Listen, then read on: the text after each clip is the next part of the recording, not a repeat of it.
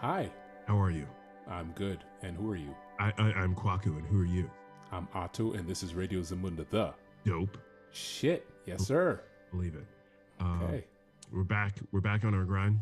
Mm-hmm. Uh, mm-hmm. someone Doing it. me once. Uh, someone said to me the other day, like, "Oh, you guys don't like post weekly. You guys post like uh, uh, whenever there's like a, a blood red moon, right?" And I'm like, Yeah, we post on African time. Okay, we, we have to we have to we take our time. eh. So, you get it when you get it. Yo. So so with that being said, you ready to get into this? let's get into it. All right, let's do it.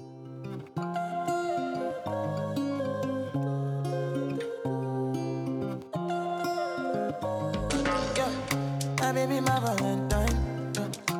Can I hit the Mickey with temperature days? If you leave me a good survive. I'll be honest. Loving the thought me, I am so obsessed. There- Got it. I love that sound. I love that sound. Aha. All right. Um, well, let's uh, let's start this officially. Sure. Um, who are you with the uh, purple T-shirt on? I'm Otto, and who are you? My name is Kwaku, and this is Radio Zamunda, the Dope. shit. Yes. A little bit of That's French. That's French. Yeah, yeah, yeah. Yeah, Forgot. yes. baby, that is French. Dope. Boop. French. Yes. Um, so I am really, really excited to be uh, recording today because it is now my turn to return the favor and uh, and to bring on my own dope shit and my own amazing person. So Otto, I would like you to meet Barry. Barry, do I pronounce your name Zv- Zv- Zvig- Viz- uh, Zvigals? Yeah, you have to have those stutters right at the beginning. You do it Okay. three times. You say, Stutters. It's, the, it's kind of hard. You got to get the rhythm of it. You start with one. It comes in different fashions, but Got uh, it. it's- Yes. The easy way is, I guess, one. It's a strange name. Ski, Svi, Ah. Svigals, Zvigals. Spigals. Ah. Svigals. Yeah, it's not. It's the S and the V together. Um, yeah, it's Ukrainian. It's Ukraine. Is, Is it it really? Ukrainian? Oh wow! And my grandparents came from Odessa.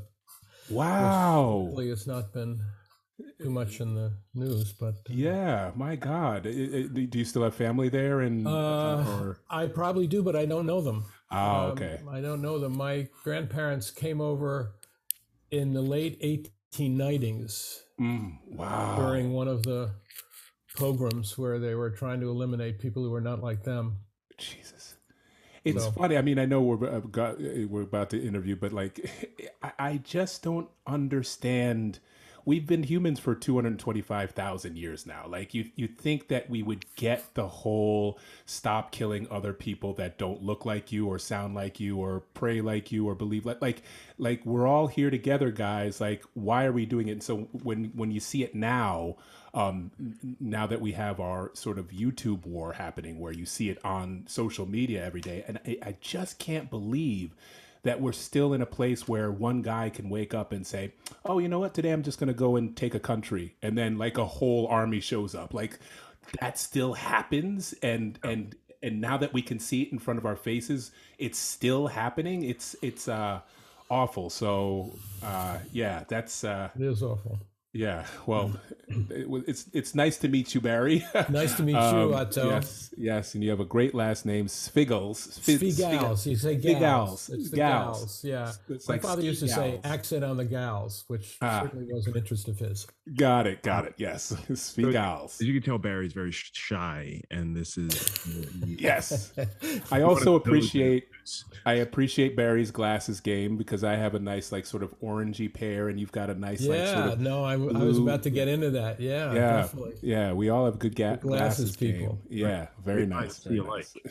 Um, okay. so, um, Barry, as I as I expl- as I've explained to you, um, Otto knows nothing about you, and that's uh, the way we do this on on Radio Zamunda. And Well, I know that he his has ancestry in U- from the Ukraine. I know his This is the last name. I know how to spell it. I All right. know what he looks like. I'm kidding. I'm, I'm being a smart ass, Barry. I'm sorry. no, because we have this little we have this little game that we play, which for Mhm. the longest time I would pretty much let Otto win until he started talking smack consistently whenever we had guests, and then I had to show him that I had Mhm. skills.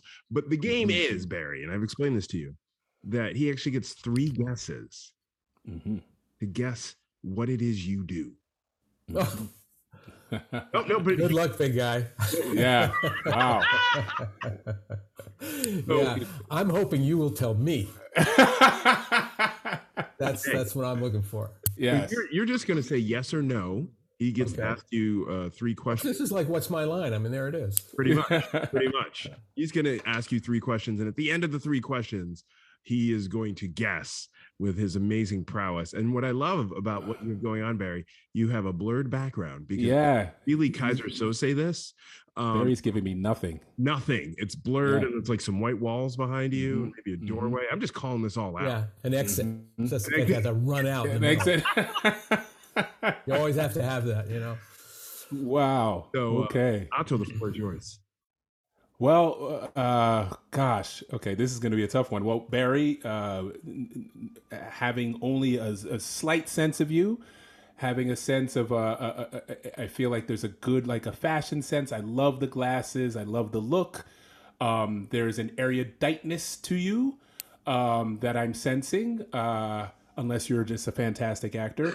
So I, I I can imagine you in front of people giving like a TED talk or some kind of like thing like that. You know, I, I feel like that there's something that you present that um, ideas. You're you're giving me a little bit of a, a of a OG Steve Jobs vibe. You know what I mean? There's like there's uh, there's something to that. So I I'm I'm just gonna I'm gonna go just because of what also Kwaku does. I'm gonna say that you do something in the education space.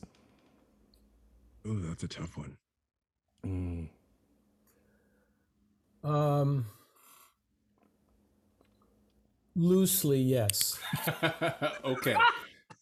Loosely education space. Um, but I feel like I'm in a universe now. Um, I okay, so my next guess will be that education space. Okay, how about no, no, no, no. Gosh, this is this is a tough one. This is a tough one. Okay, My world. yes, this is a tough one. Um, I am going to say that you run a company that consults Mm. on the education space like you you consult on curriculum or you create okay I'm, I'm i'm shooting out too much but like i feel like you do run a company i feel like you're the head of something and if you're not you should be yeah, I'm going to talk to those guys. yes damn Um, it Uh, yes, I I did run a company that I'm retired from recently, ah okay okay okay retired. and um, Oh, oh, whoa, whoa, no, no, no. that's it. Okay. no, That's it. okay No, we're not giving Recently- anything else. Okay, but he's recently retired from a company, um, but still looks spry. Still's got the twinkle in his eye. So he's he's moved on to. Oh boy. Hold on. I'm gonna I'm gonna stop this here. I'm gonna yes. here. Okay. I'm gonna do something for you that you never do for me. Why? Why? I don't need help. It's painful I'd- to watch you struggle like I'd that. rather I'd rather lose hard. to this. You I'd don't rather want a hint? lose. You don't want a hint? No, no. I'd, I'd rather get the reveal. Why? Okay. why I get- love the back and forth between you. yeah. guys. This is really already the price of admission. It's a Yeah. worth it. Totally worth it. Okay, geez. All right. So then you, you you you used to run a company, maybe sort of vaguely educational in space, kind of. You took a like big pause to think through that. So I think I'm in the universe. Boy, um, uh, well, I'm gonna well a company. Geez, I have no idea. So Typically, I'm gonna say watch me struggle, but I'm this is I know this is this is great. This is like watching Uh, someone get dental work done. And Barry's got a great poker face too. This is that's amazing. He's just like dead eye prep- looking at me. You know I what I mean? So, my like, guests. Yeah, it's good. Okay, so uh, in the interest of time, I am going to say that you have created an app. That's you've you've made an you've made you Don't have you get a third question or something? Is this the third question? this is the the third third question. You Yeah, you third. created an education app. That's just my hail mary. Mm. Steph Curry three pointer. Well, Barry, do you want to uh, Do you want to Wow. want to share out? He re- he really leaned into that that Steve Jobs vibe that you have going on, which is interesting. Yeah, this some, that's what's getting me. where you're located. Um, not in the typical sense of apps. No. Okay. Wow. Okay. Gee, So then what? This is a mystery. So then I really now. I mean, I'm out of I'm out of uh, tries. So let's let's hear it. What's the reveal? I'm fascinated. Barry, you should share everything because he he, he was kind of close with the education piece, but you should share it all. Yeah. Yeah. So Kwaku and I did meet at the D school. Uh huh. where um, I was and still linger on as a fellow Okay. Uh huh. um, at the D school. uh-huh. And it is in the education space. I should have said D school. Um, God. But I'm an architect. But, but I am an Ooh. Fun. An fact. architect and an artist, Oh, nice. and um, am a musician. ah. Uh, so uh, I, in part, as part of my architectural practice, which had art in it, Uh huh. sculpture it, Mhm. um, we did a number of uh, schools and universities, Mm-hmm. and particularly elementary schools. Mm-hmm. And one in particular that um, got national prominence was the replacement school for Sandy Hook. Wow. So the D school wanted to reimagine school safety, and I Mhm. applied for the job. Mm-hmm. and lo and behold, ended up there um, Wow. and had a just a fantastic experience. And in a way, we did come up with an app, which is somewhere around here, called "Questions to Your Answers About School Safety," which were these post-it notes that were all questions that were prompting a change in the conversation about school safety Wow. um, and it's connected to um, a curriculum um, about how to think about schools and the environment in schools from a different perspective than the typical one. When you hear safety, you think school shootings, yes. and Yeah. what we're trying to do is turn that around entirely and say we want to move. In fact, our class that Sam Seidel, I don't know if you've met him, Oh. Otto. I've heard the name. Yeah, but he's, Yeah. Yeah, he's uh, he. Well, he wrote um, uh, Hip Hop Genius. Oh yeah, and yeah. Just came out with Hip Hop Genius Two, Uh-huh, and um, Uh-huh. the terrific book uh, Mhm. with, with the uh, High School of Recording Arts, Minneapolis. Mm-hmm. Anyway, he and I collaborated on this uh, together and taught a course uh, called "Safe by Design: From Fear to Joy in Learning Environments." Wow. You know, there's a fun fact. I, I, I, there was a brief period in my life where I thought I should be an architect when I was going to school. I went to Cornell, um, and I instead became Great school, an engineer. and it's great a good school. architecture stuff going on in Cornell. Yeah, but the the thing that I the reason why I didn't become an architect is because the people that I met going into the architecture school freshman year, you never saw them again ever. not out at night, not at the party, not walking on campus. They were in whatever that building was, and they never came out. Yeah. So I was like, "Whoa, boy! I'll just Yeah, be an that- engineer." that you know it's interesting um, otto the number of people of course that i meet that say you know it's not quite i could have been a contender but um, uh, i wanted to be an architect and I, there is a an allure to the idea of making places um, and it's a lure that um, is uh, rewarded uh, over and over again when you become an architect. But it is true that there's a ramp up to it that is rigorous. I was lucky that it didn't occur to me to do architecture until I was 25. Mm.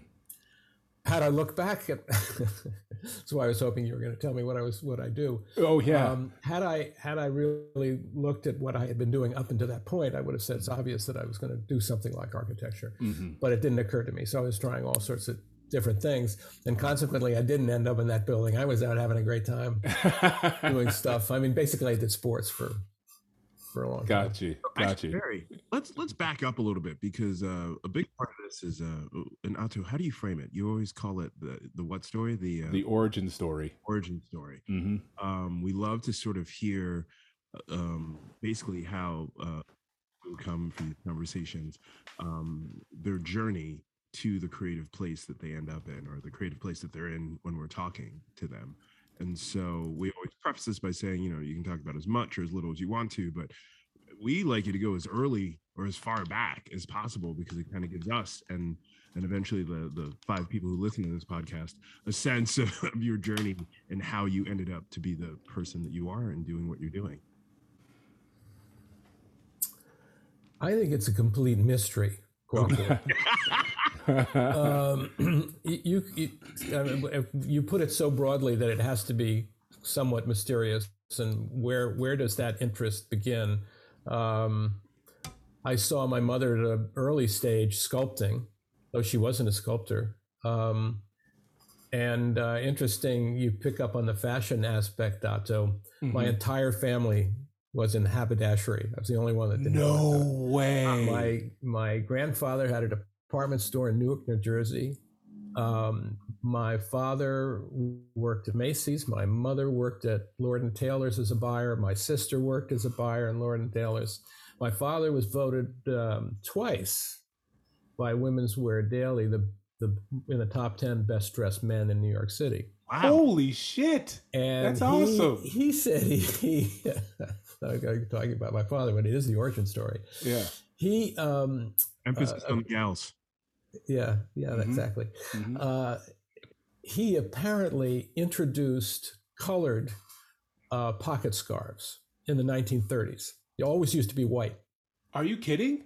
And he he was buying for Macy's in Italy and got all these small uh, scarves wow. that you could put in your pocket. And he started wearing them, and apparently it became a thing. Oh, I have a whole collection so cool. of them, by the way.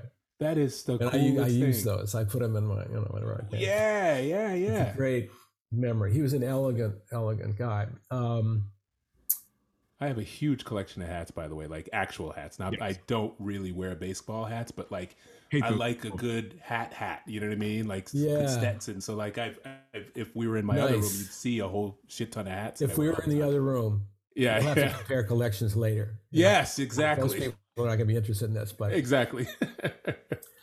um, yeah, how far back do you want to go with this? Um, there's an aesthetic dimension to that that my father and mother and, and sister, of course, have in fashion is is uh, the architecture of your um, uh, expression, mm-hmm. outer mm-hmm. expression to people. Yeah. Um, sort of loosely. Uh, I was always interested in making stuff. If I look back, I was making things when I was little and whatnot. But I had a lot of interests, so um, it, it, wasn't the only thing. And what was an appeal uh, in architecture was it I could bring all of those together. Mm. Yeah, you know what? Yeah, I, yeah. What What's fascinating is I've heard you say the word "making" twice now, um, and I and I marked it down because I loved how you said "making places." Um, when you I, I think the sort of more pedestrian way to th- think about architecture is like you're designing buildings, you're making a building, but you said making places, which has an emotional aspect, which has a more human dimensional aspect than just a structure that sits in a on a street somewhere right? And the same w- place where you said you know what fashion is it's like an expression it's like an your inner expression coming out through your fashion you know what i mean? And i think that we're figuring out not that this is what this podcast is about but like figuring out like that what sparked you um into what you became right? Because to me it, it reminds me i like to dress snappily as well um when i when i want to um and and it's a thing that like guys aren't supposed to care about. We're not supposed to care about clothes. We're supposed to just wear our Lee jeans and Wranglers and all that shit. But like I like to dress up a little bit like when I'm going out. And I remember the moment that I discovered it when I was I was 8 years old and um I was supposed to go to like I had to go to a wedding with my mom or something like that and I didn't have a suit and I'm an 8-year-old and so my dad and I was a pretty tall kid. So my dad had an old suit that he didn't wear, so we took it to the seams, the the, um, uh, the tailor, fitted it to me, and then they did their adjustments, and then they gave the suit back, and so of course the suit comes back, and I'm standing in my parents' bedroom at the full length mirror that they had, and they put it on me, and they're fussing. Okay, this looks good. And I just kept looking at myself in the mirror because it looked so good. Like this suit so that was all like, you know, janky on me when I first put it on, now it fit. And like my parents started laughing because I spent the next 20, 30 minutes in the mirror just staring at myself, right? And it was it's a it's an indelible moment in my head, just like you said, your mother sculpts or your dad figured out those pocket squares that just like puts a stamp on you. You never know where it's gonna go but somehow it just manifests in you in your later life. It just that's why we always go to the origin stories because I find it fascinating. It's just like that image of me in the mirror is like you just invoke that. I've not thought of that in like 40 years. You know what I mean? But it's like, yeah, that's the time. I was wearing a pinstripe suit. I had the tie on. I was taught how to put the tie on, and it just felt so good. And I felt like Billy Dee Williams. You know, that's what I kept Yeah, thinking. I was yeah, like, I yeah, look good. you know, and yeah. I'm eight. You know, but anyway, yeah, I yeah. cut you off. No, that's good. That is a great origin story, Otto. That's a really great one. Yeah. And they endure. Um, what's so interesting in the way you've talked about it, um, looking in the mirror um, opens to the reciprocal nature of how you dress. Mhm. Um, and a friend of my father's, who was also an extraordinary guy, an elegant man, um, William Siegel, said that dressing well is a generous act. Ooh. I like that. Mm.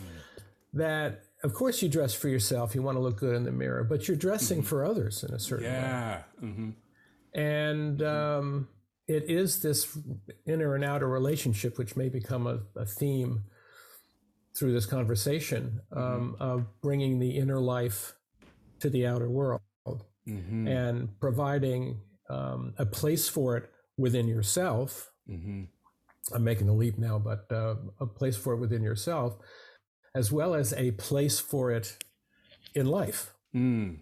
starting Mm. with the home and places outside, Mhm. um, places that are created. hmm Um,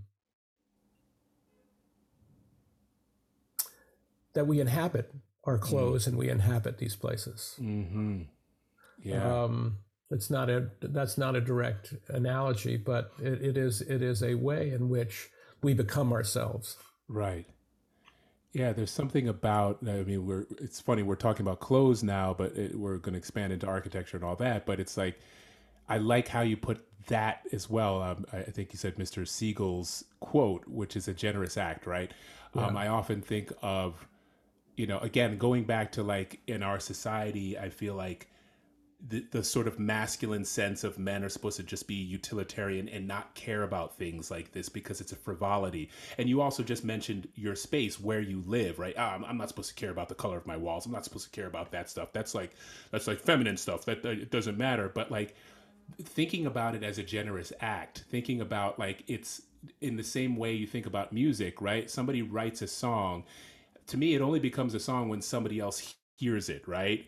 And somebody else experiences it, right? And so, like, every single, you can start to think that every single thing you do is an artistic choice, even if you're not an art- artist and you're sharing your vision, your inner life with somebody else, whether it's a song or it's a book or it's a place that you've made or clothes that you wore or a certain style. It's all something. You're, we're all, no matter what, communicating with the outside world, whether we like it or not, whether we know it or not. We're always communicating artistically with the outside world.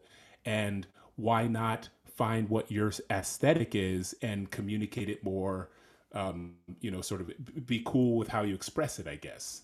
See, this is interesting what you're bringing up Mhm. because uh, I, I, I, it resonates. First of all, you're like, I know this wasn't pointed to be like, I don't ever wear baseball hats, and I'm totally wearing a baseball hat. Oh yeah, I know, you know, but even like the utilitarian stuff that you're describing, and I'm like, Mm. uh, I'm looking around the Zoom boxes, and it's just like Barry, you know, casually dressed to the 15s. You know what I mean? Mhm, Um, mhm, yep. You're not, you know, you you look like you're springtime in New York in your t-shirt, and I literally was, Yeah. all right, cool. I've rolled out of bed, I've set up everything up. I don't care what I do. right, right, right, right, right.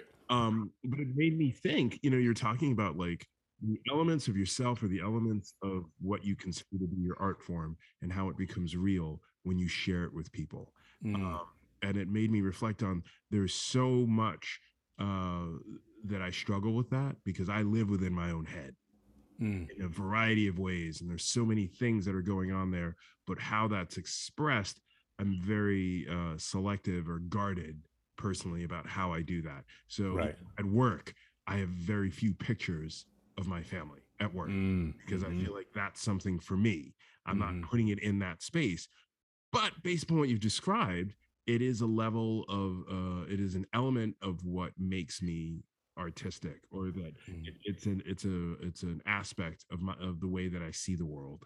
You know, Mhm. um, and so I like I've always wondered about the people who consistently, and I would classify it this way, had the energy to constantly um look good and Mhm. I never Mhm. thought of it that way. I thought of it mostly as like um not narcissistic, but it was sort of like, hey, this is what I want. This is what makes me feel good. But the idea of it being a piece of like how you're curating the art of of your lifestyle or the architecture of your lifestyle. that is a brand new thought to me. I absolutely Mm. love that. Yeah, and as an actor, I mean, I've just cut in so for a second because this is this is generating so much for me just just in meeting That's you, Barry. So thank you. Right, but I mean, I just you know one of the things that I recognize as an actor is how important the clothes or the costume that you're wearing. Right, it's like you put on a really nice Tom Ford suit, you can't help but like your chest comes out. Like you you can't like your body responds to it whereas if you put on some rags or something like that your body responds to it like you can't not respond to the input that whatever you're wearing or whether where wherever you're standing what the place that you're standing in does. Like that is more that i think is almost more important to the acting or the ability to act than even the lines are. The lines are very important. But like there's something that you just don't notice. Like i i just know that when in the times where i've had you know you go back and you're with the costume designer and you're you're shooting out ideas and they're shooting out ideas and then you're trying things on. And there usually is that one coat or that one thing that I put on that goes oh there it is. And I just feel it. And it's like that's the one.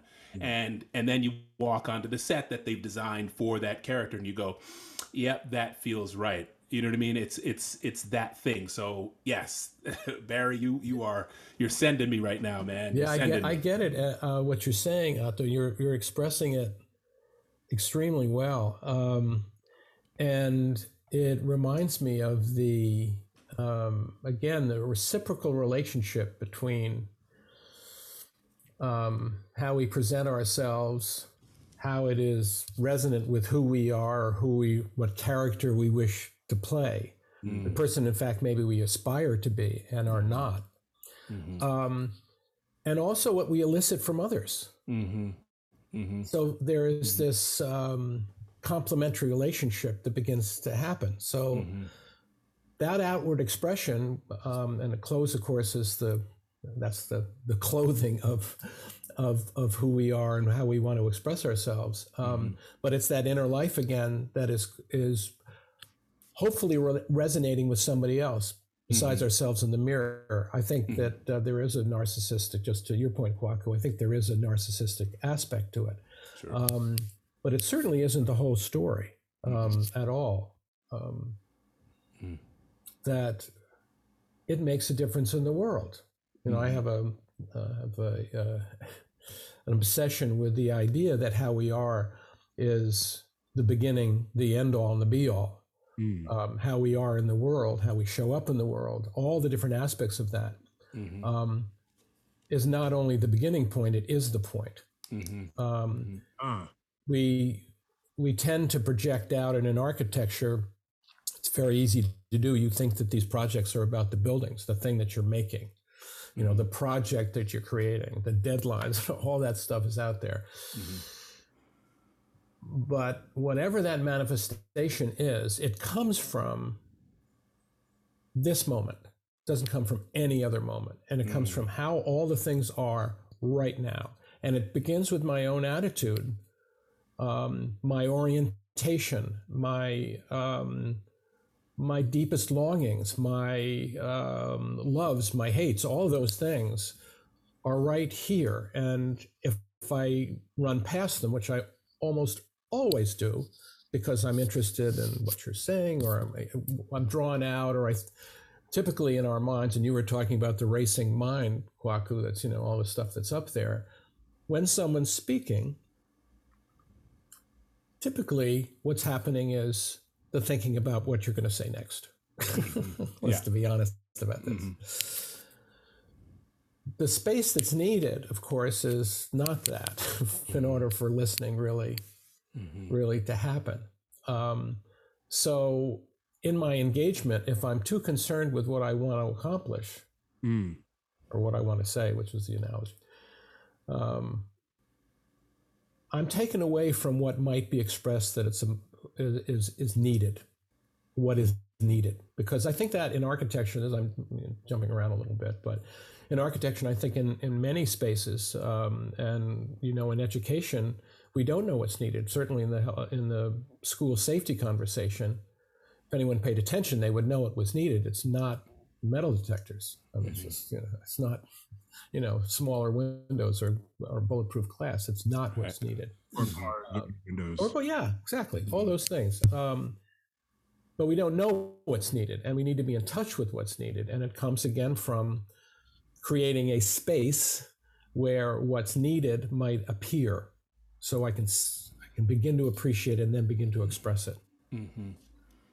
Barry, there's so much. First of all, this podcast is an exercise in me learning how to listen because with that racing mind like as soon as someone's saying something my mind sh- shoots off in a direction i even have like a little mute button here that so it's like it's not a zoom mute button it's a separate mute button that forces me to shut up and listen even if my mind is racing mm-hmm. um, and then the other thing that you just described the idea of creating the space for what is needed uh, that for me as a musician is the best technique I've used or discovered for writing songs because you can come in and have something fully formed in your head. And I know a lot of people who do this and they're, and they're brilliant. And they know exactly what each instrument's going to do and what effect they're going to put on it and the plugin and how they're going to record it and all of that. And uh, I have this other friend who's this guy, Jeff, who I, I played music with for years and he he would write these songs that were so brilliant. I was like, dude, how do you do this? And he's like, yeah, I go in and I think about nothing. and I set up the drums. And then I just keep reacting to each little element that I add on. Mm-hmm. And so when you were saying that, that's what it made me think of. Like that is what uh, I feel like Otto and I try to create with these conversations where we're we I mean, which is part of the reason why one of us knows nothing, because it gives you the ability to just react. You're not mm-hmm. coming in, I was thinking about this, I was trying to get all these questions answered. No, what is this person sharing? Mm-hmm. And then how am I bringing my experience or my curiosity to what they've shared? And how do I react? Right. And it sounds like that's the, you know, what I was taught as an actor is like the best actors are the best listeners. It's it's all acting is is listening and repeating and letting things happen. Um, and it feels like I think you've talked about this Kwaku with the flow state stuff that you've recently started to bring up uh, in our in our relationship where uh, and, and I've noticed this too. It's like th- there's we need to let ourselves get lost right like if you have an agenda like you said Barry if like I already know what this is supposed to look like and da da da da I know what school safety is supposed to be right you're always usually going to get that wrong answer and I guess I'm just repeating what you just said but you know there's he, this this is a theme that we come up with all the time on Radio Zamunda, which means that I feel like we're close to figuring out the secrets of the universe, Kwaku. So congratulations! but th- there's a th- hmm. there's a level where you do need to have a method methodology of practice or whatever to get to a certain place in whatever you're doing, such that you can forget it all and just let things happen. Right? You have to practice your scales on your guitar so such that you can get the you know mobility and the muscle coordination and all of that stuff you know work with your uh, metronome and all that stuff. Then you get to a point where you just say fuck it to all of it and you just lose it all and you just listen. And then you're just reacting to what's happening in the moment.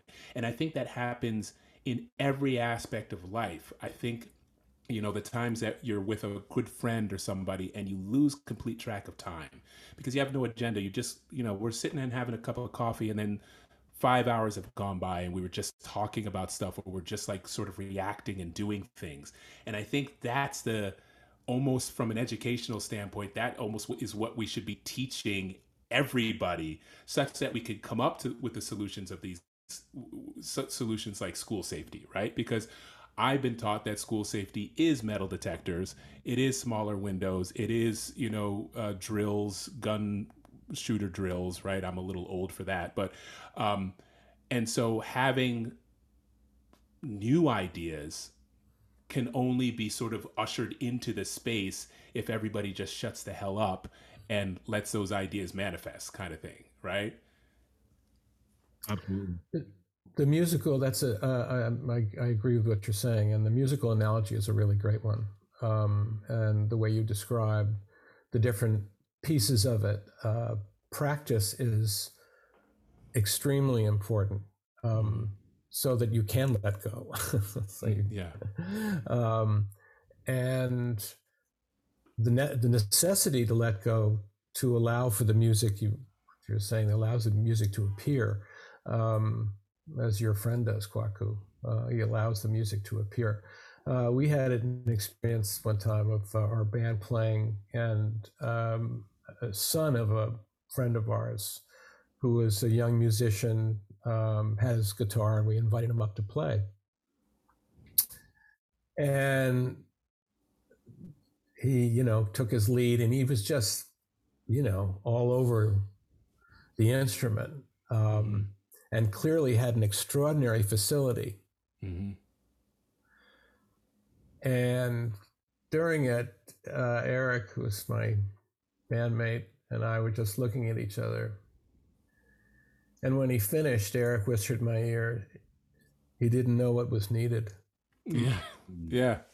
Yeah. And you can have all the technical ability uh, you want, um, but if you don't know what's needed, um, uh, we had an experience going in, in a there's a great um, place in New Orleans uh, called Chickie Wah Wahs. Mm-hmm. Mm-hmm. And uh, we went in there one uh, Thursday night um, for the clinically happy hour. and uh, there was a guy playing Phil DeGruy, who is a master, master musician. He plays a guitarp, which is a 17 string instrument. Wow. And he's very funny and he's completely wild. Mm-hmm. And he was just wailing along with all this uh, uh, music that was coming out of him. It was mm-hmm. fabulous. Um, mm-hmm. Um, and we noticed a little sort of group on the side, the, the family, and it literally looked like a family, mm-hmm. um, different ages and whatnot and uh, we were wondering what the hell they were doing there in this bar. Well, he took a break and he said, "I wanted to invite up somebody to sing," and this this beautiful young woman heads to the stage, and we're thinking, "Jesus, he's going to kill her." with his instrument. And as it turns out, um, she gets up and she starts singing a song by Aimee Mann, a man called "It's Not." Mm-hmm. And this guy's playing. It disappeared, mm-hmm. and it just supported every aspect yeah. of this young woman singing. Yeah. And both of us were in tears with the music, and then only realized afterwards this was the same guy who a moment before was like fireworks. Right he listened so incredibly carefully mm-hmm. to the way she was singing, the quality of the song, and everything else. It was just masterful. Literally, he he disappeared. Right. And it was so he, he allowed it, and and all all the things you were talking about earlier were at play. Yeah. Um, but I want to go back to practice because practice, I think, is a really important thing mm-hmm. um, that we is poorly understood. Mm-hmm um, not only is it for the technical ability and the discipline of it and the uh, attention it demands, which can't be diminished. I mean, the attention that you bring to your acting or to your to your music it's a quality of attention that's not like the attention that's typically is being drawn when a dog barks and you immediately go towards it, Mhm. or you know, all the things that we're distracted by. Mhm. It's an attention that's directed. It's a different quality of attention, and that different quality creates an entirely different way of communicating Mm. um, because it's ushering in something from another level. Mhm. It's an attention that begins to open to another level, Mhm. um, which I think is the essence of real creativity, where we are, and I'm sure you've had this feeling of channeling or something not channeling, but it's Absolutely. uh, of of bringing something through you Mhm. um, into the world, um, and I'm sure in music and and in just about everything. Mhm. Um, we do start off thinking we're the center of the fucking universe. Mhm. Use the French. Yes, please. Um, it's actually Anglo-Saxon. um, That's where I begin, you know, every morning, and every morning I need to reorient myself to at least the possibility that I might be informed from another level with a kind of attention that has to do with the practice.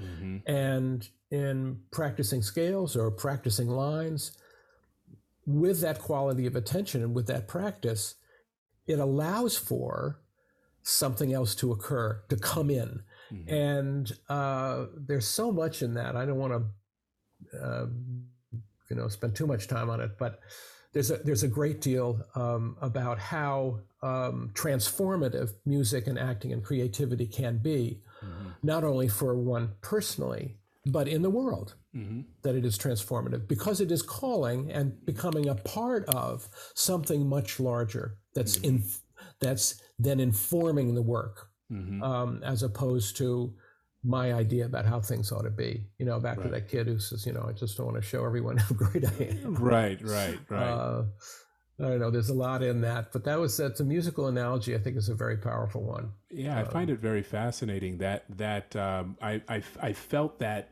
channeling before in acting and in writing as well when I've written I haven't written in a while, um, and and I, I don't know if I'm even adding to this conversation anymore.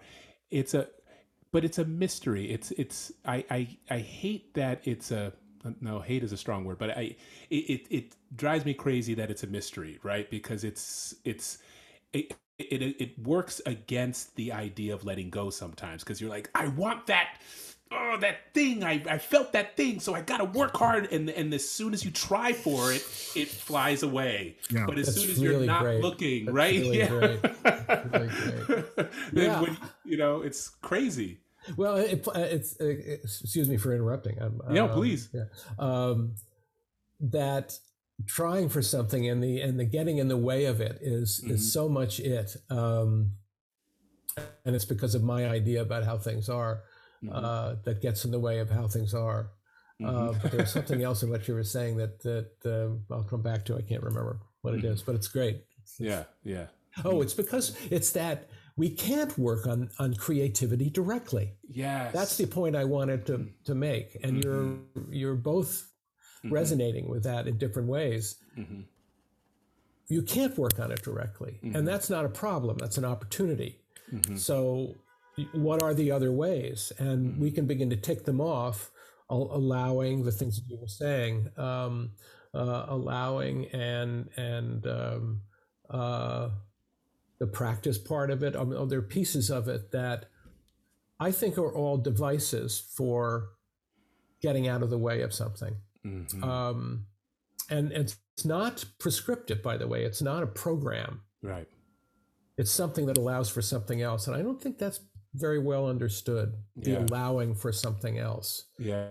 Um, because it does getting back to space one of my favorite topics um, Yeah.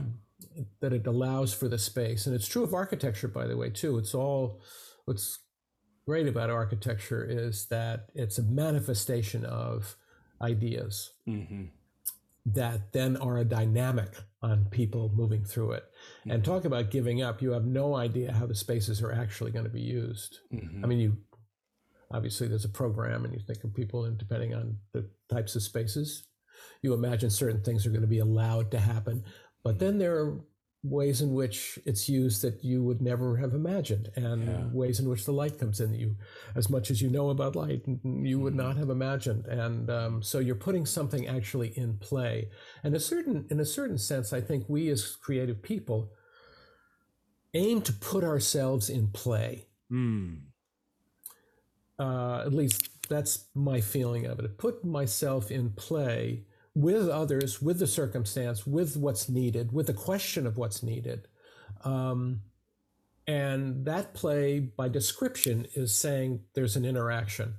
Mhm. It's not a one way street. Mhm. It is very much, um, again, in music, the resonance of it, the harmonics of it. Um, that until you get it out there, as you Mhm. were saying, Mhm. I'm looking at both of you, of course, both of you were saying it. Um, it doesn't have meaning, Right. frankly. Mhm. it's not meaningful. Mhm. This is interesting. So there's a lot that you just said here, and we're gonna we actually we're gonna get back to your origin story, but you just distracted us with your great mind and and then this whole this whole diatribe that we're on. Because we Uh, let it go, man. We're just flowing, baby. We're just flowing. Um, so it was the the idea of creating the practice and not actually being able to work on creativity. I love that, and I've and I've seen that. I've seen that in creativity. I've seen that in like uh just like uh physical activity, like taking care of yourself. You know, I um like I I'd had a really great practice going for a couple of months.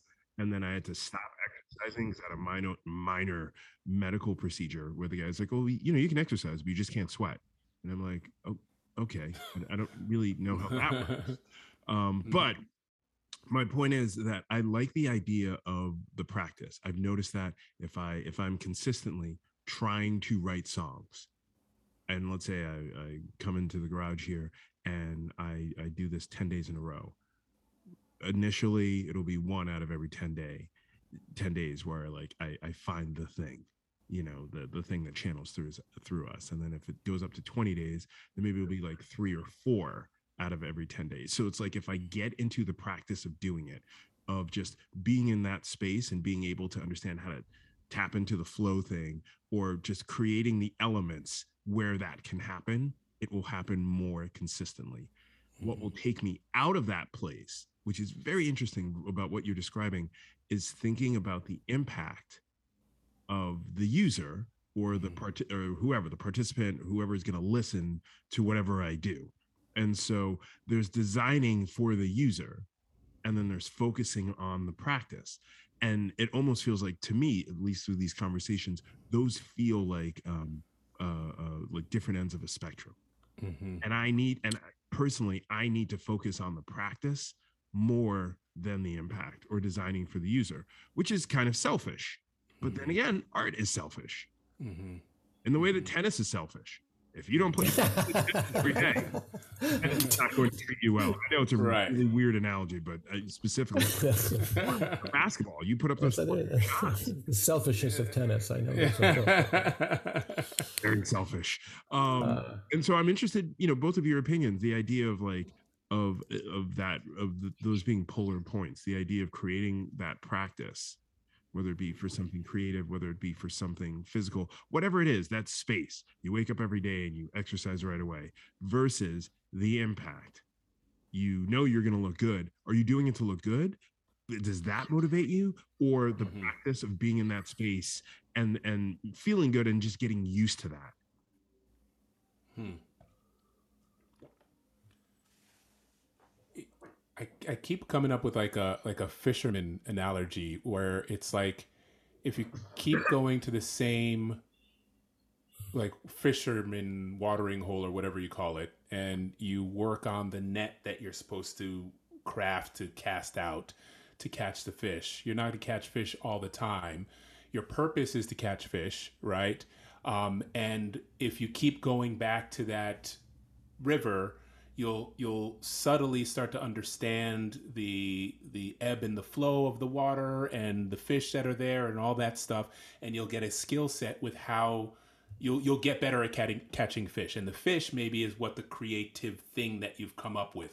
Now what you do with the fish you give it to somebody else and they they make fish oil or they they eat it or they fry it or they do some weird shit with it you don't know do you know what i mean but like um right right Stuff but it, put it in the wall. Yeah. weird fish stuff but um you know i, I it it feels like i think we've said this a bunch of times on our podcast where it's and you just alluded to it it's like if you're worried about not only what fish you catch and and how if you just worry about the fish you're going to forget about everything else that is also important there. And all of the beauty outside of you just catching the fish right? If you just allow yourself to experience the river experience the air experience the bird that's flying by the bird that's also trying to catch the same fish that you might be catching right? You're missing all of that. And if you're so worried about it instead of the journey of catching the fish which is the beautiful thing right? Um, i think that that's and as human beings we always want to accomplish something and then be able to give it to somebody else and say look what i did pay me money or or give me the adulation i want and all that stuff right but really the beauty is what i found in acting or what i found in all the other stuff is like it's the actual process it's the actual sitting with kwaku and like just rapping about something with somebody, which is the beautiful thing. Like the the kind of annoying thing is like editing the podcast after and putting it all together and putting out, and then like worried about how many how many likes did we get, right? That's the bullshit part. But like this is the like if I'm thinking ahead to like, well, how am I going to edit this, right? I'm missing everything that Barry and Kwaku are saying, right? Like, what am I doing here, right? And so if we like learn on a level to enjoy the process and to let it go, and that practice, the thing that I like to say is like, there's nothing we're not practicing, right? And the, the guarantee of practice is that whatever you practice, you will become good at. So be careful what you practice, right? You know what I mean? Make sure that you're spending time doing things that you actually want to be good at instead of doing things that, you know, you don't want to be good at. You don't want to be, you, you know, you can, like, if you meet a real asshole, that person is an asshole, right? They, they've been practicing being an asshole. That's why they're like that. You know what I mean? And so if that's your if that's your goal, like keep practicing that. But if you're worried about, well, maybe I'm an asshole, right? Stop practicing being an asshole, right? Be in the moment, listen, and like sort of like like you said, like sometimes you just mute and allow things to happen and just like listen, you know. I, I that's kind of what I'm getting from what both of you are saying, where you know if we're so worried about the the end goal, which we can't even really know how it's to go. So going back to you know what you alluded to before, Barry, where you you were working on the uh, Sandy Hook, the new Sandy Hook uh, elementary school design, right? If you already know what school safety, and I'm putting air quotes in the air, is supposed to look like, you're going to get it wrong, and you're going to miss the opportunity to redefine what it means and not just in that particular school because that particular school went through that thing but like for all schools forever will have a different idea of how to like look at this. And it's not something that only is in the building. It's in the place that you've designed which is what barry so astutely said. He doesn't i've have i've not yet heard barry say the word building.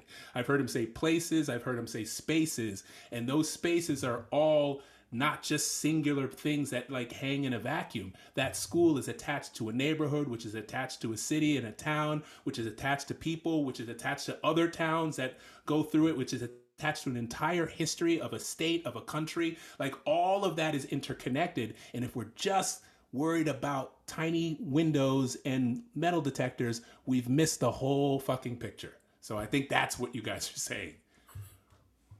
Sounds like you were in Barry's class. I, I, I man. Okay, well done. Great, you get an A. Um, you know, it's interesting. What you're saying does um, have an origin story in and of itself, Mhm.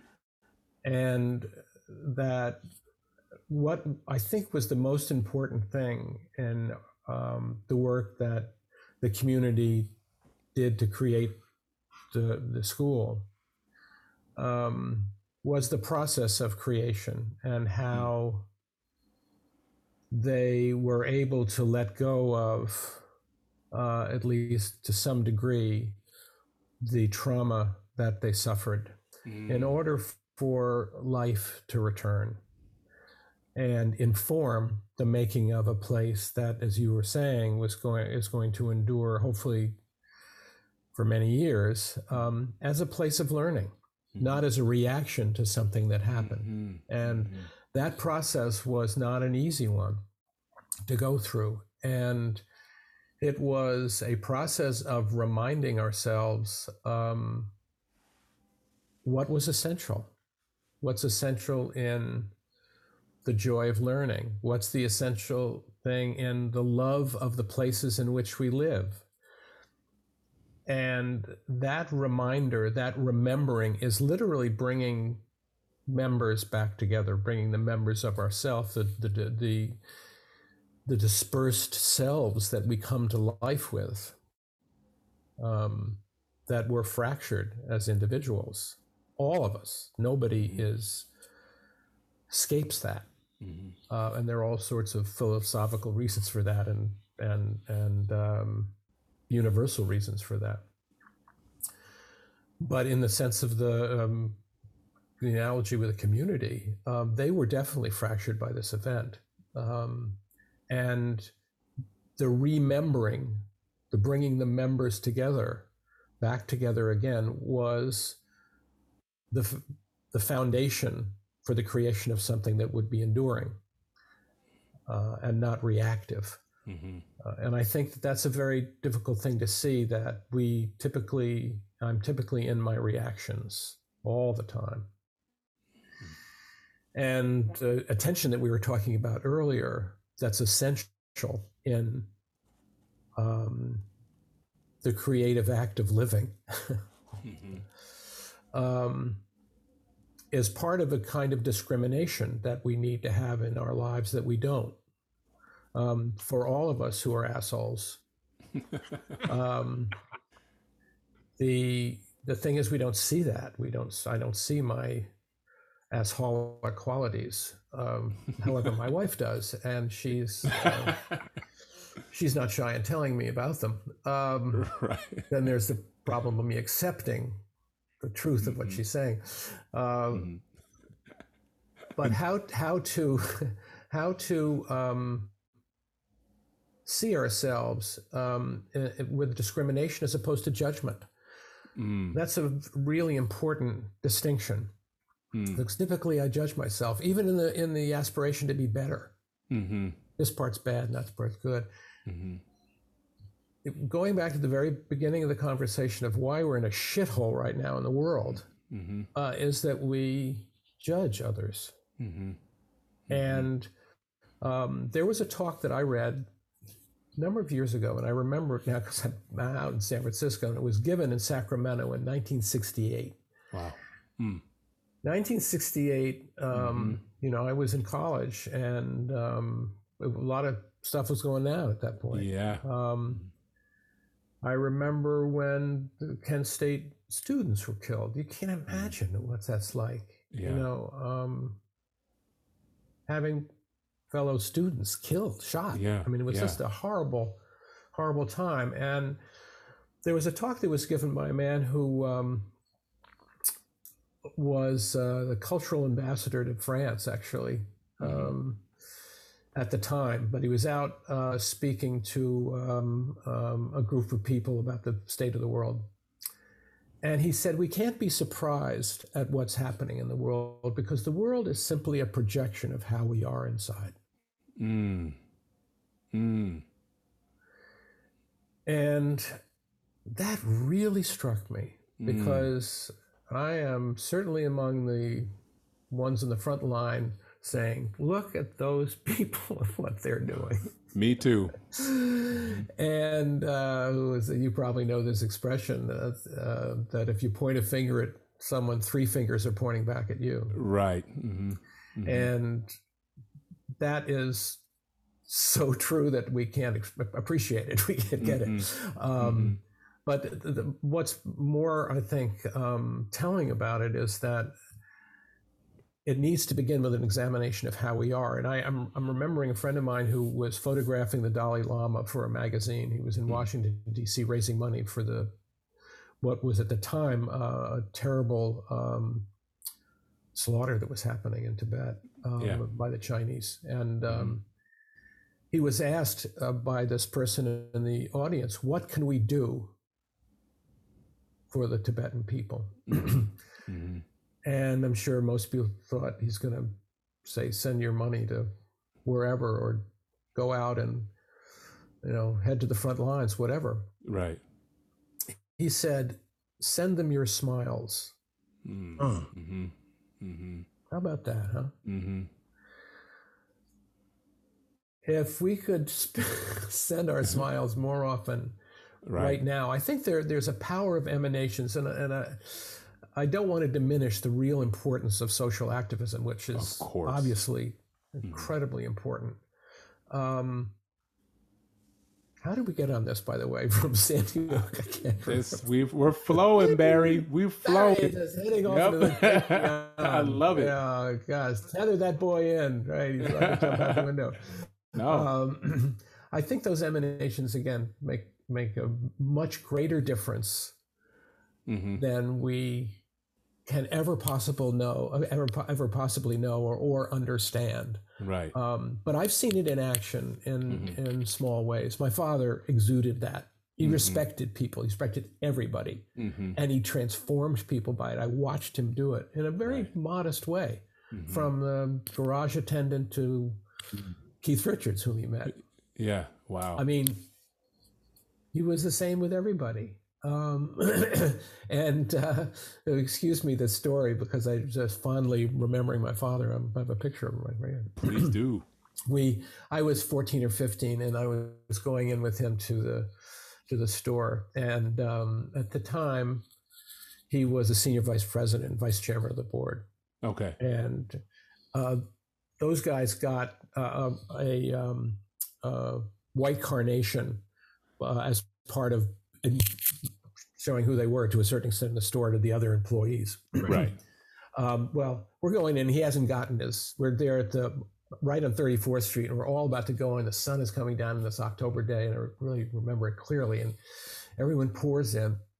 There's a guy in there that has um, red carnation. That means he's the floor manager, Right. and he's got his arms folded like this. He's watching people come in, and as we come in, my father notices him right off the bat, and he starts to walk over to him and um, this guy sees him coming. And my father was unmistakable. He was beautifully dressed, you know, a Sidney Yeah. Freeman cut tailor suit and the whole thing, the Ooh, scarf and, all that, Damn. and the church's shoes and the Italian shirt Oh, with the oh, stripes he's going this way, the white collar, the whole thing. The guy is always pressed that in an amazing Woo. way. But at any rate, so this guy's seeing him come up and uh, doesn't know what's coming. And my father comes up and says hello to him, and he said, "Excuse me, um, are you happy working here?" wow. Wow. And but in a very nice way. It wasn't a challenging way. Yeah. And the guy brightened up and he said, "Well, yes." He said, "That's wonderful." He said, "Then show it to everyone coming in." Wow. And he walked away. And I saw this guy was thought I should know who this is. he immediately started greeting people. Yeah. And that entrance was different, totally Yeah. different. And this guy got it immediately and then was saying hello and talking to and everyone brightened up. yeah. It was in that moment was entirely transformed by one thing. And I Mm-hmm. Yeah. uh, obviously had never forgotten that. I thought you can make a difference in the world in ways you just don't understand. I mean, we think about big gestures and se- sending songs into the world. All those things are important. Uh, acting in a part that that people are touched by, and Mm-hmm. it reminds them of of what's essential in themselves. Um, Mm-hmm. All those things are important, and how you treat the makeup person. Yeah. Oh, 100%. Right? I mean- yeah. so I don't know how I got onto that, but No, but it's it's it's also Radio reminding me. Zamunda. Yeah, man. Uh, But it's, it's all. I'm I'm thinking of that. Uh, you just reminded me of the uh, the little girl who I don't know, but like she uh, going back to Ukraine and how we kind of started this conversation. But if you remember, she was like she's maybe nine years old or maybe even younger, and she's singing I think that Frozen song to a bunch of people down in like a church basement or something like that. And I just saw that I, I guess she got out. I'm not going to get this right, but I think she was able to escape. And then they put her in front of like the opera somewhere. And she's this little six year old girl alone in front of a packed audience on a huge stage singing this song. And as soon as I saw her sing it, I was like, no matter what happens, and I know this is probably going to be even more awful than it is, Putin's already lost. That that little girl singing that song the way she does in front of the entire literally the, nobody's nobody hasn't not seen it right? Because it's all over the world now.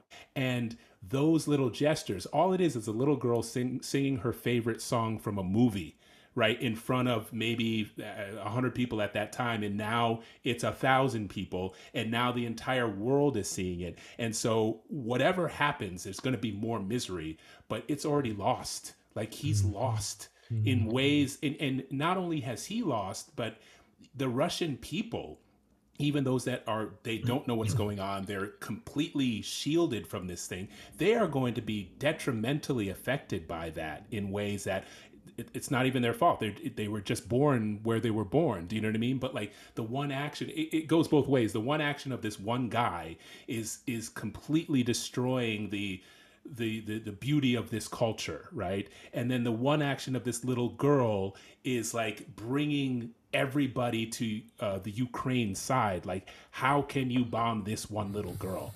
And when you see, I, I saw another. The videos are amazing where um, there's this one guy who uh, he had taken shrapnel and now he was in a van driving to find something and he's limping and he's he takes the time to talk to the reporter and then as he's getting back in his van. He's got this bad limp and he doesn't know where he's going to get it taken care of.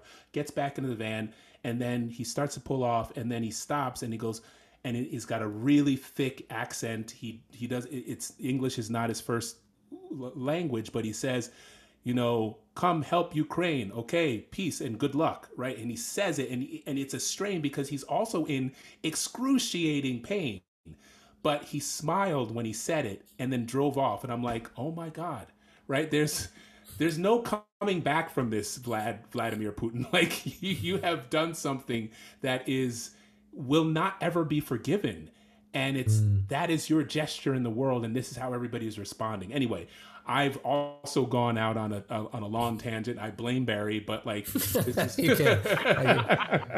but this is, but it's also accept what, it. Accept yeah. the blame. I'm gonna yeah. I'm gonna recenter us a little bit because sure. going out is is great. That's the whole. I mean, that's the reason we've been doing this for this long.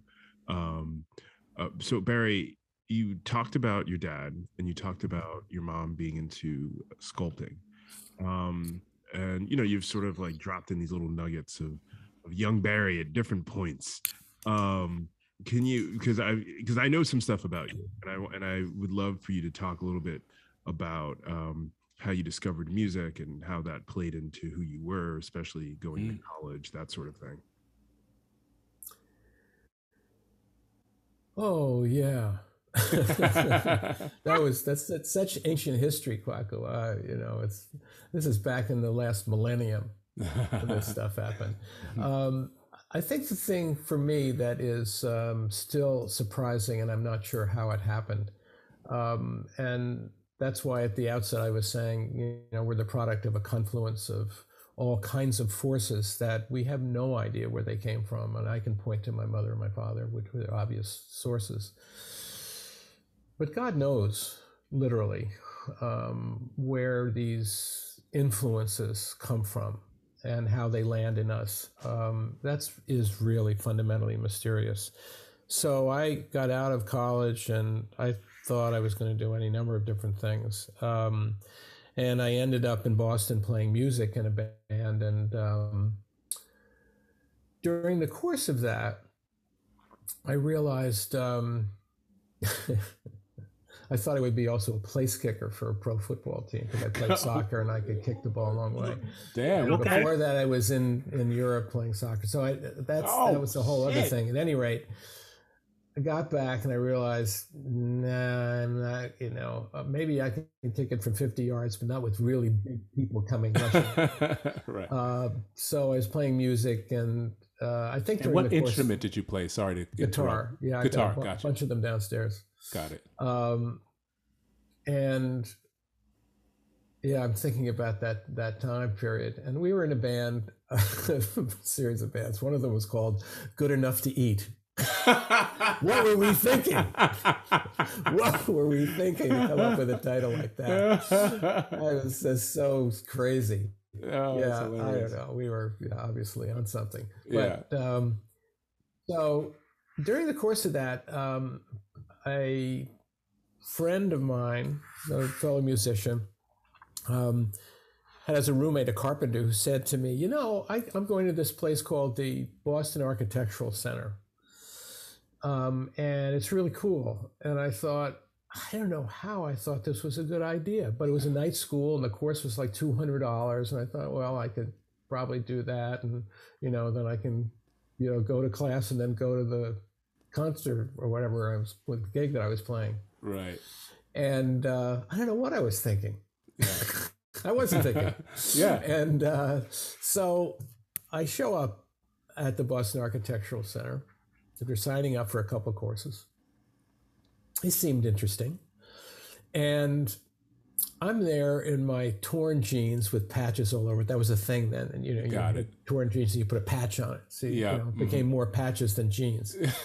and I had this leather jacket on, and I had this kind of, you know, uh, Raiders of the Lo- Lost Ark hat, and four Raiders of the Lo- Lost Ark, by the way. Just nice. Okay. Okay. Um, you know, and a beard and long hair, if you can believe that I had hair, and um, show up at this class, and most of the people are like in suits and ties and jackets because they've come from work Uh-huh. and they're apprenticing as architects, and they're trying to Uh-huh. get a degree to become an architect. Yeah. Um, and this is a beginning class, and I sit down, and the guy starts talking. I'm like towards the back, of course, hmm and I'm listening to him, and I think to myself,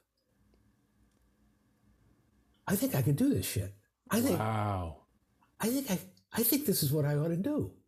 Wow. And it was literally a, a friend of mine later when I came back and said, "This is like, I don't know what happened to me, but I was in this class and I just thought, I'm going to do this. This is Yeah. really great. This is going to. Yeah. This is all, all the things that I've been interested in Mm. were embodied in this young architect who was teaching this class. I thought, yeah, I can do this. And he said, you know what you experienced? And I said, what? He said, you experienced a satori. Mm. And I'd never heard, you know that term? No, Satori? Satori. No. Uh, satori is a Japanese word that literally translates to kick in the eye. Ah. It means a moment of enlightenment. Uh huh. Satori is a moment of awakening. Uh huh. And I had a moment of awakening for sure. I never turned back. I was Oh. terrible at it to begin with. I had no idea what I was doing, but it never phased me. There wasn't a moment when I thought, "Oh gosh, I may not be good at this." Didn't you know? I would put, I would put my stuff up on the wall, and you know, all the people in class would put their things on the wall. And you get to mine and go, what did the this? hell? Is this Barry again? exactly, Just left over from the other show. exactly, exactly. You know, who thought this up? Uh, Yeah. But I, I, never for a moment did I think I wasn't going to do it. Um, so I don't think that's helpful to anybody because it was just so unique. But it goes back to the the idea that there are forces that align that come together, and what a mys- mystery it is. Yeah. Um, how that happens, um, and never never turned back. You know, I just. So, Yeah. you know, then I went to eventually got into architecture school a year after that, and um, did three years of architecture school. Graduated at 28, and um, got into a firm, and you know, worked there for a bunch of years. Went to Paris for a year um, with my wife, thanks to her, and um, that changed my life because I went to the École de Beaux Arts and studied sculpture, and that whole story is again another mysterious path that sort of opened up for me. And I happened to happen to, and there are no coincidences, I'm convinced in this lifetime, um, work with the last great professor of uh, figurative sculpture at the École de Beaux Arts because things were, you know, becoming constructions and sculpture was Right. going in a whole other different direction. right. And he also knew about architecture. He worked with the great architects in, in France at the time, doing sculpture as part of the architecture. And I thought, now that's a cool idea. Yeah. And I came back intent on putting sculpture in the architecture, which I did. And, And, that's uh, what my firm did. so, so wait, so I just want to get clarity. Before you went to architecture, architecture school, was that like a night school you went to? Yeah, it was a Was night school. It's a now a school. full Wow. uh, accredited accredited architecture school. Okay. It's now the Boston Architectural College.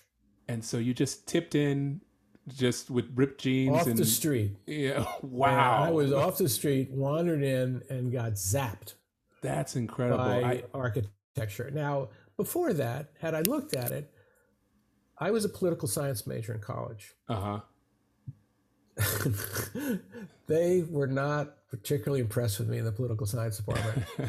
However, every art to- course I took, I Yeah. I got honors, and, Yeah. and I- but it never never occurred to me that that was something I should be doing. It was like Right. duh, you know. Um, so I did take design. I took drafting, in fact, Mm-hmm. and never thought about it. Yeah. I mean, literally, when I went to the architecture school, I never thought I, I hadn't remembered that I took drafting at college. I mean, how could I have forgotten that? I mean, it yeah. just I didn't make the I just was not connecting the dots. I had this idea about going to law school because it, it sort of was coming from my my family of my father and my grandfather who Yeah. um, so you know of getting into politics actually changing the world in politics. It feels like the theme of all this is not thinking.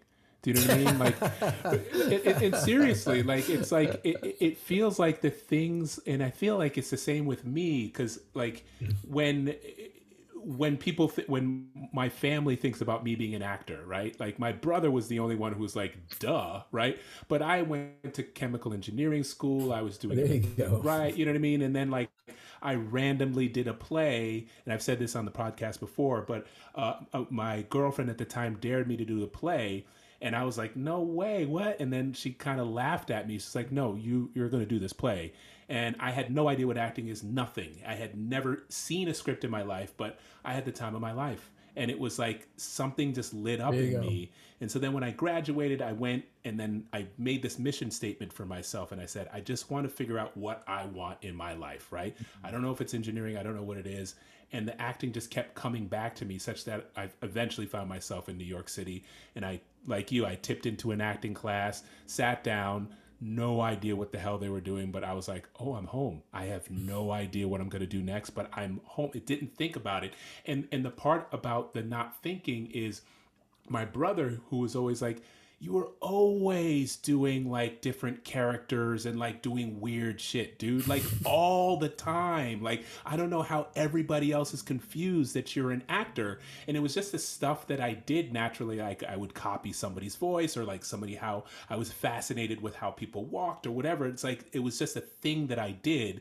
And it was like no this is just what i do. Oh that's what acting is? I didn't know. Just like you were just like you took a drafting class. You were probably a pretty good drawer. You probably did this and that. But you never thought about architecture but like you had prepared yourself without thinking Knowingly. which is kind of like yeah which is kind of what we've been talking about throughout this whole thing where like it's the difference between trying to do something i want this goal and and and the difference between that and like having just like this is what i like doing this is what i like to do i just sit and draw that's it Well, yeah, I've been. know? It's it, it, it. That's absolutely right, and it's that I've been given that.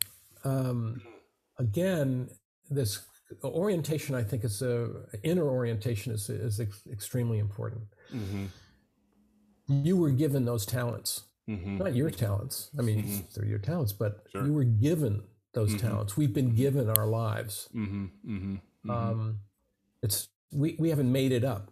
right So, right off the bat, if I'm paying attention to, which of course I wasn't, uh, paying attention to what I've been given, mm-hmm, and at least acknowledging that there are forces greater than myself that are acting on me all the time, mm-hmm, mm-hmm, that I can then become a part of, that I can go with, forces Mhm. within myself that mm-hmm, allow allow a creativity as the forces inside yourselves mm-hmm. allow for a creativity. Um, that's an extremely important thing. It's it's Mhm. it's that we take credit for things that are not ours. This is like the Serenity Prayer, you know, Mhm, mhm. um, and and don't pay attention to the things that have been given to us enough. Yeah. Again, it's paying paying attention and having the openness to follow something that is coming through one Mhm. um, that's being given in the world, and then there's a payment for it. By the Yeah. way, um, you know we can't, we often don't pay for it, Mhm. and that's got its own consequences. But that's a topic. Hmm. So I would I would say also uh, another theme that's been here is the idea of, of the practice that was created to get you to that point. You know, uh, you you talk about all these different elements. You talk about the fashion elements, the, the idea of your mom sculpting, the music that you played, um, the fact that you were taking this drafting, the fact that you were constantly into making things. It was like this almost this inadvertent practice that you were creating, or that was the space that was created for you to sort of hone these skills so that once you got to that class everything could come together and you what what did you call it again the kick in the eye what what's the japanese Satori, Satori. Satori. S A T O R I. i Mhm. love that it's like That's great. ikigai but you know are you familiar Mhm. with ikigai that that idea of like that place of happiness in the middle like what you know what yeah you're familiar with all this um so I, I this first of all this always happens where we have these conversations and then i look at the clock i'm like oh my god it's been an hour and a half and, mm. and when Otto and I initially started doing this, we were putting out five hour podcasts because we didn't care. We're like every second of this so fresh. and then we get feedback from people like, yeah, I'm a, I'm a month in. I'm a, I've almost gotten through your first episode. Um, I'm going to ask you this this this last question, which was not going to be a yes or no question, but how much do you feel uh, the un uh, how much do you feel that the unorthodox way that you came to the practice of architecture affected the type of architecture or the type of spaces that you create that you end up you've managed to create? Like we didn't even talk about uh, you know i was in the class where you were talking about how you redesigned sandy hook and how you i mean obviously it was you with with the with the community not just you in isolation in some room like howard roark but how you and the community redesigned that space to not only reflect the um re- reflect what the, the intention of the space is for which was to educate kids but also simultaneously to create safety in this intentional but almost invisible way you know and so it'd be great if you could talk about that a little bit but then also talk about how you know because now you're you're at this point you said you recently retired where there's a lot of reflection happening you know um, and part of it is through this conversation how you might feel that the way you got into architecture the fact that you're the guy in the jeans with the patches in the room not the person who's already apprenticing at the firm and wearing the suit and is you know um, is already in the practice. You know even like you were saying like even some of the stuff you would make people would be like well, what was that? That feeling of being on the outside which is something i resonate with or something that resonates with me that feeling of never of not quite fitting in empowering you within what you do. That's a super long question.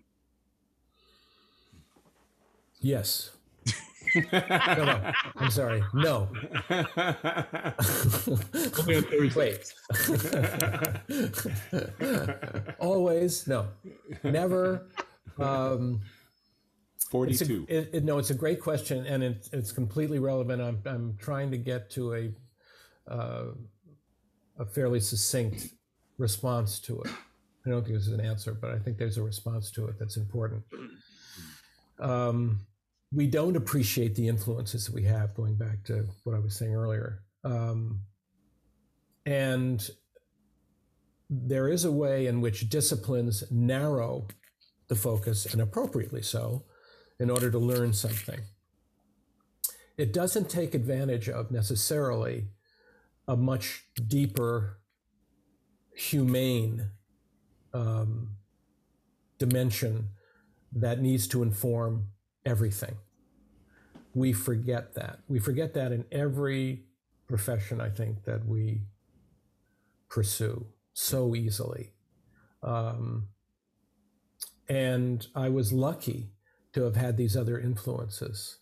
Um, and I was lucky to meet people who reminded me of the Mr. Siegel who I, I mentioned. Minor White was a real influence in my life, a man that I met who was, who was arguably one of the greatest photographers of the 20th century um, and taught me a great deal about how to be grateful for creativity. Mhm. Um, and in the way he spoke about the pictures that he took, that the the moment was was waiting for for you to come to it, Mhm. and having an attitude about that with respect to architecture, um, the remembering my father, respecting people, um, that it's not about making beautiful buildings, though I would would hope that some of the buildings that, that I worked on were beautiful. It's not about that. Um, uh, it's about inspiring the human spirit. Everything. Mm. Everything is about that. It's about all of us coming back to life because most of us, most of the time, are dead. We're dead. And we have moments where we come alive and we begin to, in that life, we resonate with life outside of ourselves and the life that, in fact, is supporting us, and the life that we've been given, um, and the life that we wish to resonate with. That informed quite clearly what I have, how I've participated in making architecture for sure. Um, and I wasn't as taken by being a success in architecture, though I obviously wanted to be. Um, and certainly had an oddball view of making buildings, and some of my buildings are kind of oddball. Um, and focusing on that inner piece of it, which had to do with the process, and that how we are is what it becomes. Mm. How we are is what it becomes. Wow. Right? Shit, man. oh man, Barry. Uh, Otto, Kwaku, God, what a pleasure it is to be with you guys. yeah, guys. you're a rad dude, man. That was So, uh, wow. That, so that was same time next week. yeah. Let's. Can I come over? That's what I was going to say. I want to play some music. Yeah, man. play Wow. some music. What what a pleasure. What it, it- what It was a you great know. pleasure for me. Yeah, it was a fantastic. just- all of that stuff is just spinning in my head. It's one of these conversations I'm going to walk away from. Just keep ruminating and thinking because there's so much inspiration in what you said, and there's so much uh, uh, good life that you've given me, and a good inspiration. Because I think that's the other thing. It's like we all need each other, right? It's like we're not siloed, and so like sometimes you need to hear it from somebody to go, "Oh yeah." get back on that horse and it's not because i want to get somewhere it's because getting on the horse is the cool thing it's really cool just go for a ride so um wow thank you so much for an Well, absolutely thank you. And- and this conversation is a parting shot. What Yes. you just said is really important. That um, the conversation is what happened. You know, I spoke, you spoke, hmm Kwaku spoke. hmm It would not have been possible, first of all, without you creating the circumstance, but it would not have been possible without the interaction among us. hmm Um, that's the most important thing. It's not what I said. It's not what you said. It was the listening that was as important as the speaking. Um, it is a thing. So Mhm. great. Thanks for creating the thing. thank you For wow creating the circumstance for the thing. yeah and thank you Kwaku, Whatever that bring- thing is. Yeah, bringing such a rad dude on, man. And I think uh, with that said, I'm gonna ask the guy with the Yankees hat. Who are you? I am Kwaku, and who are you? I am Otto, and this is Radio Zamunda. The Dope. shit. And And who have we had the pleasure of? And and this is how I, I this is how I always know it's amazing because I look at the clock and I'm like, how's it that time? Who have we had the pleasure of spending the pla- uh, the, the past hour with? Me? yeah, Barry Svigals. Barry Very happy to with Svigals. Kwaku and Otto. yes, fantastic. Wow. This guy? Yeah. Who? Moi. I love it. Thank you. so you. much fun. Thank you guys very much. Thank you so much, dude. Thank you so much, man.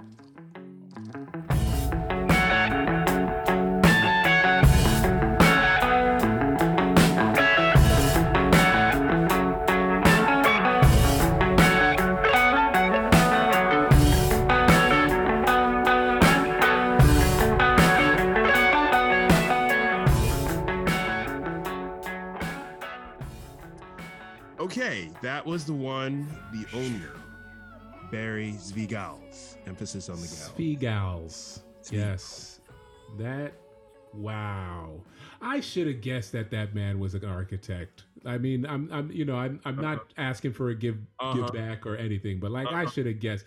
Just like but forget forget the game. Uh I I you know, I am always impressed by everyone we bring on and uh that went into levels of like a philosophy and um just real deep in why we do this, not just Radio Zamunda, but sort of how the, how all of the interconnected pieces are you and me and whoever the guest is and whoever might be listening and our personal lives and our personal beliefs and and, what we want to accomplish or not accomplish or how we want to be and it always gets down back to that thing of you know the journey. I know it sounds all woo woo and corny but it's like you don't know what you're gonna get. But like just like throw some stuff out there and figure it out and oh oops i'm an architect. How did that happen? You know what i mean?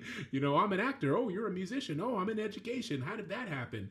Yeah. um i think and you know the thing that i love about a lot of the guests that you bring on because education is i think i, I think i told you there was a path where i was going to be a professor just because i love teaching. I loved and what i think teaching is is inspiring. I don't think it's like teaching people how to do the math tables or whatever all also important but there's something about inspiring somebody to find who they are and to do that even if it's not in the field that you might be teaching uh, and i feel like barry is that kind of person where just from his own experiences in life and how he approaches his craft Yeah. um, i think all of those have elements and we could have had seven or eight sessions and we need to bring him back on Dude. just because you know his his he, I would love to see the places that he's made and experience them. I would love to like take a mic and go with him and interview him as Yes. we're walking through a space like that. You know what I mean? Like that's the kind of stuff that that's inspiring in me, you know? We were, we barely, I, I say this all the time, but we barely scratched the surface. Like, uh, Mhm. he was actually supposed to be in the group Sha Na Na. Like, he played with all those guys. and- Shana, nah, I used to watch the frick out of that show. I'm saying, dude. That Do, was do, do, do, do, Yeah, do, yeah. do. Good night, sweetheart.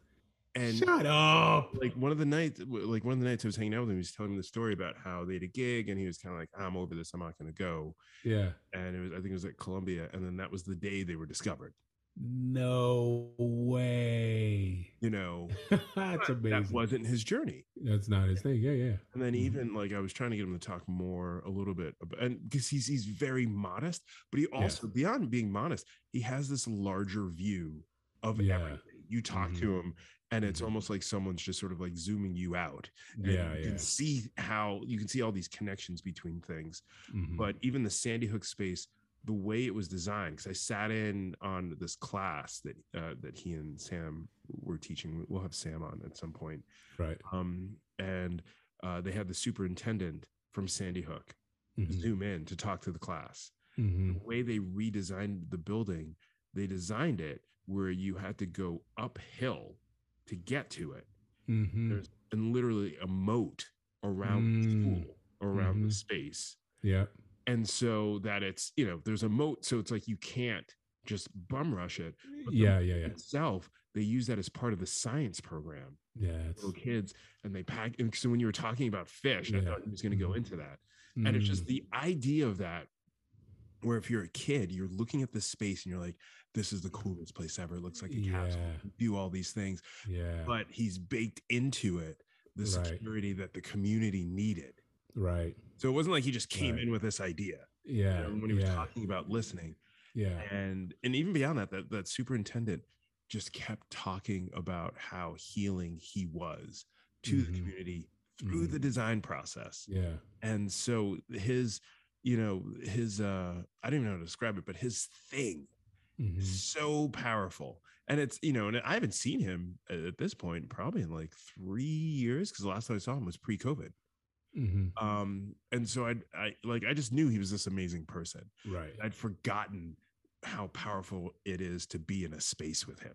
Right, and if you you, you, you think if you put if you were going to get a, an Avengers team and you threw him Yes. with Zabe Bent, Yes. Oh yes. throw in some uh, uh, your boy Jeremy and Perry Yep. from the D School, throw in a little Luca Perry, Yep. Lauren McBain, Yep. right, and uh, your man um, who's the cat who um, oh damn damn damn damn ah he he, he another another uh he I, I met him through you on Radio Zamunda. I cannot believe I'm forgetting this cat's name. Uh, from uh, also like the Laura McBain sort of group. Dan Ryder? Dan Ryder.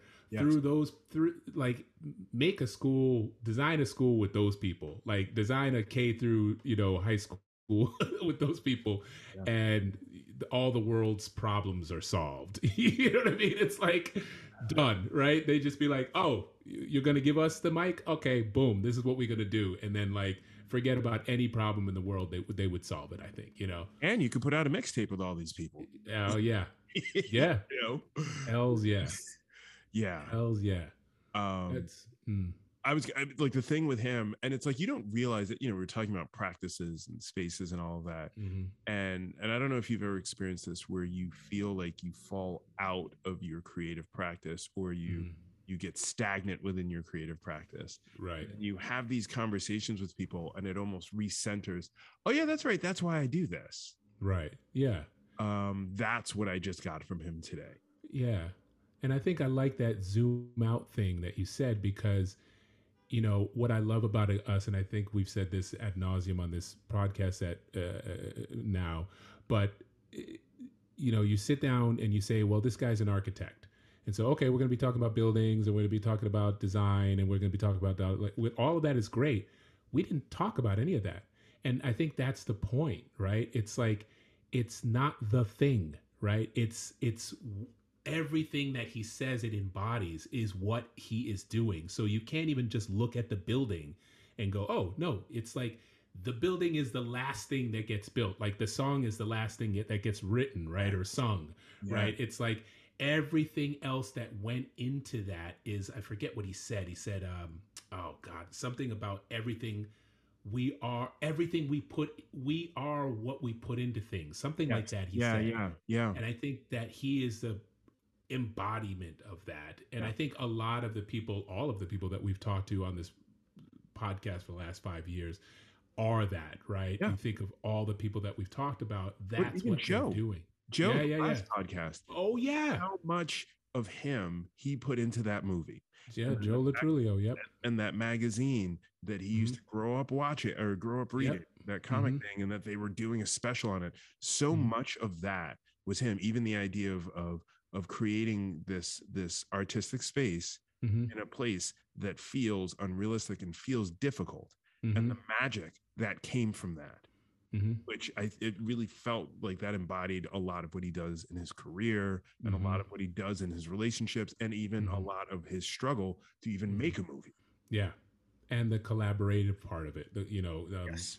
Uh, Barry was talking about collaborating with the community of Sandy Hook by you know, and you Yeah. you so you eloquently said it wasn't like he was alone in a room designing the place and said, okay, here's what we're gonna do.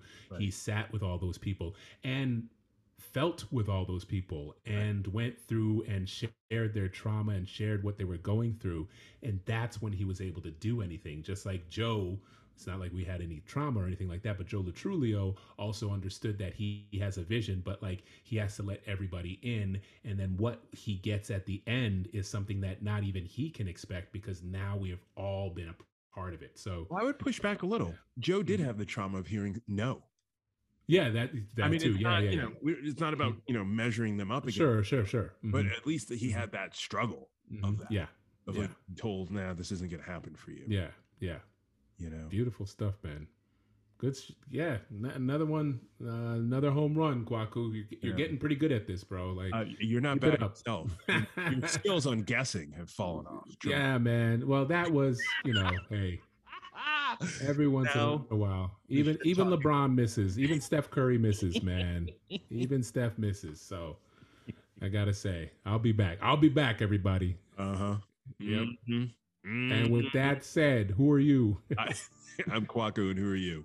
I'm Otto, and this is Radio Zamunda, the Dope. shit. Thanks for listening, everybody.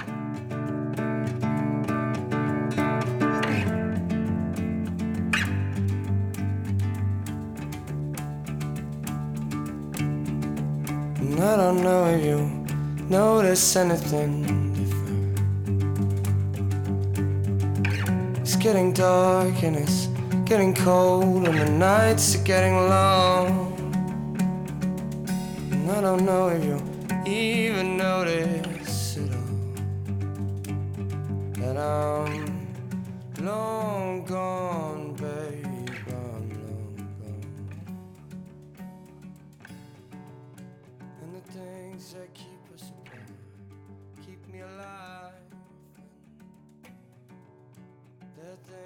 that keep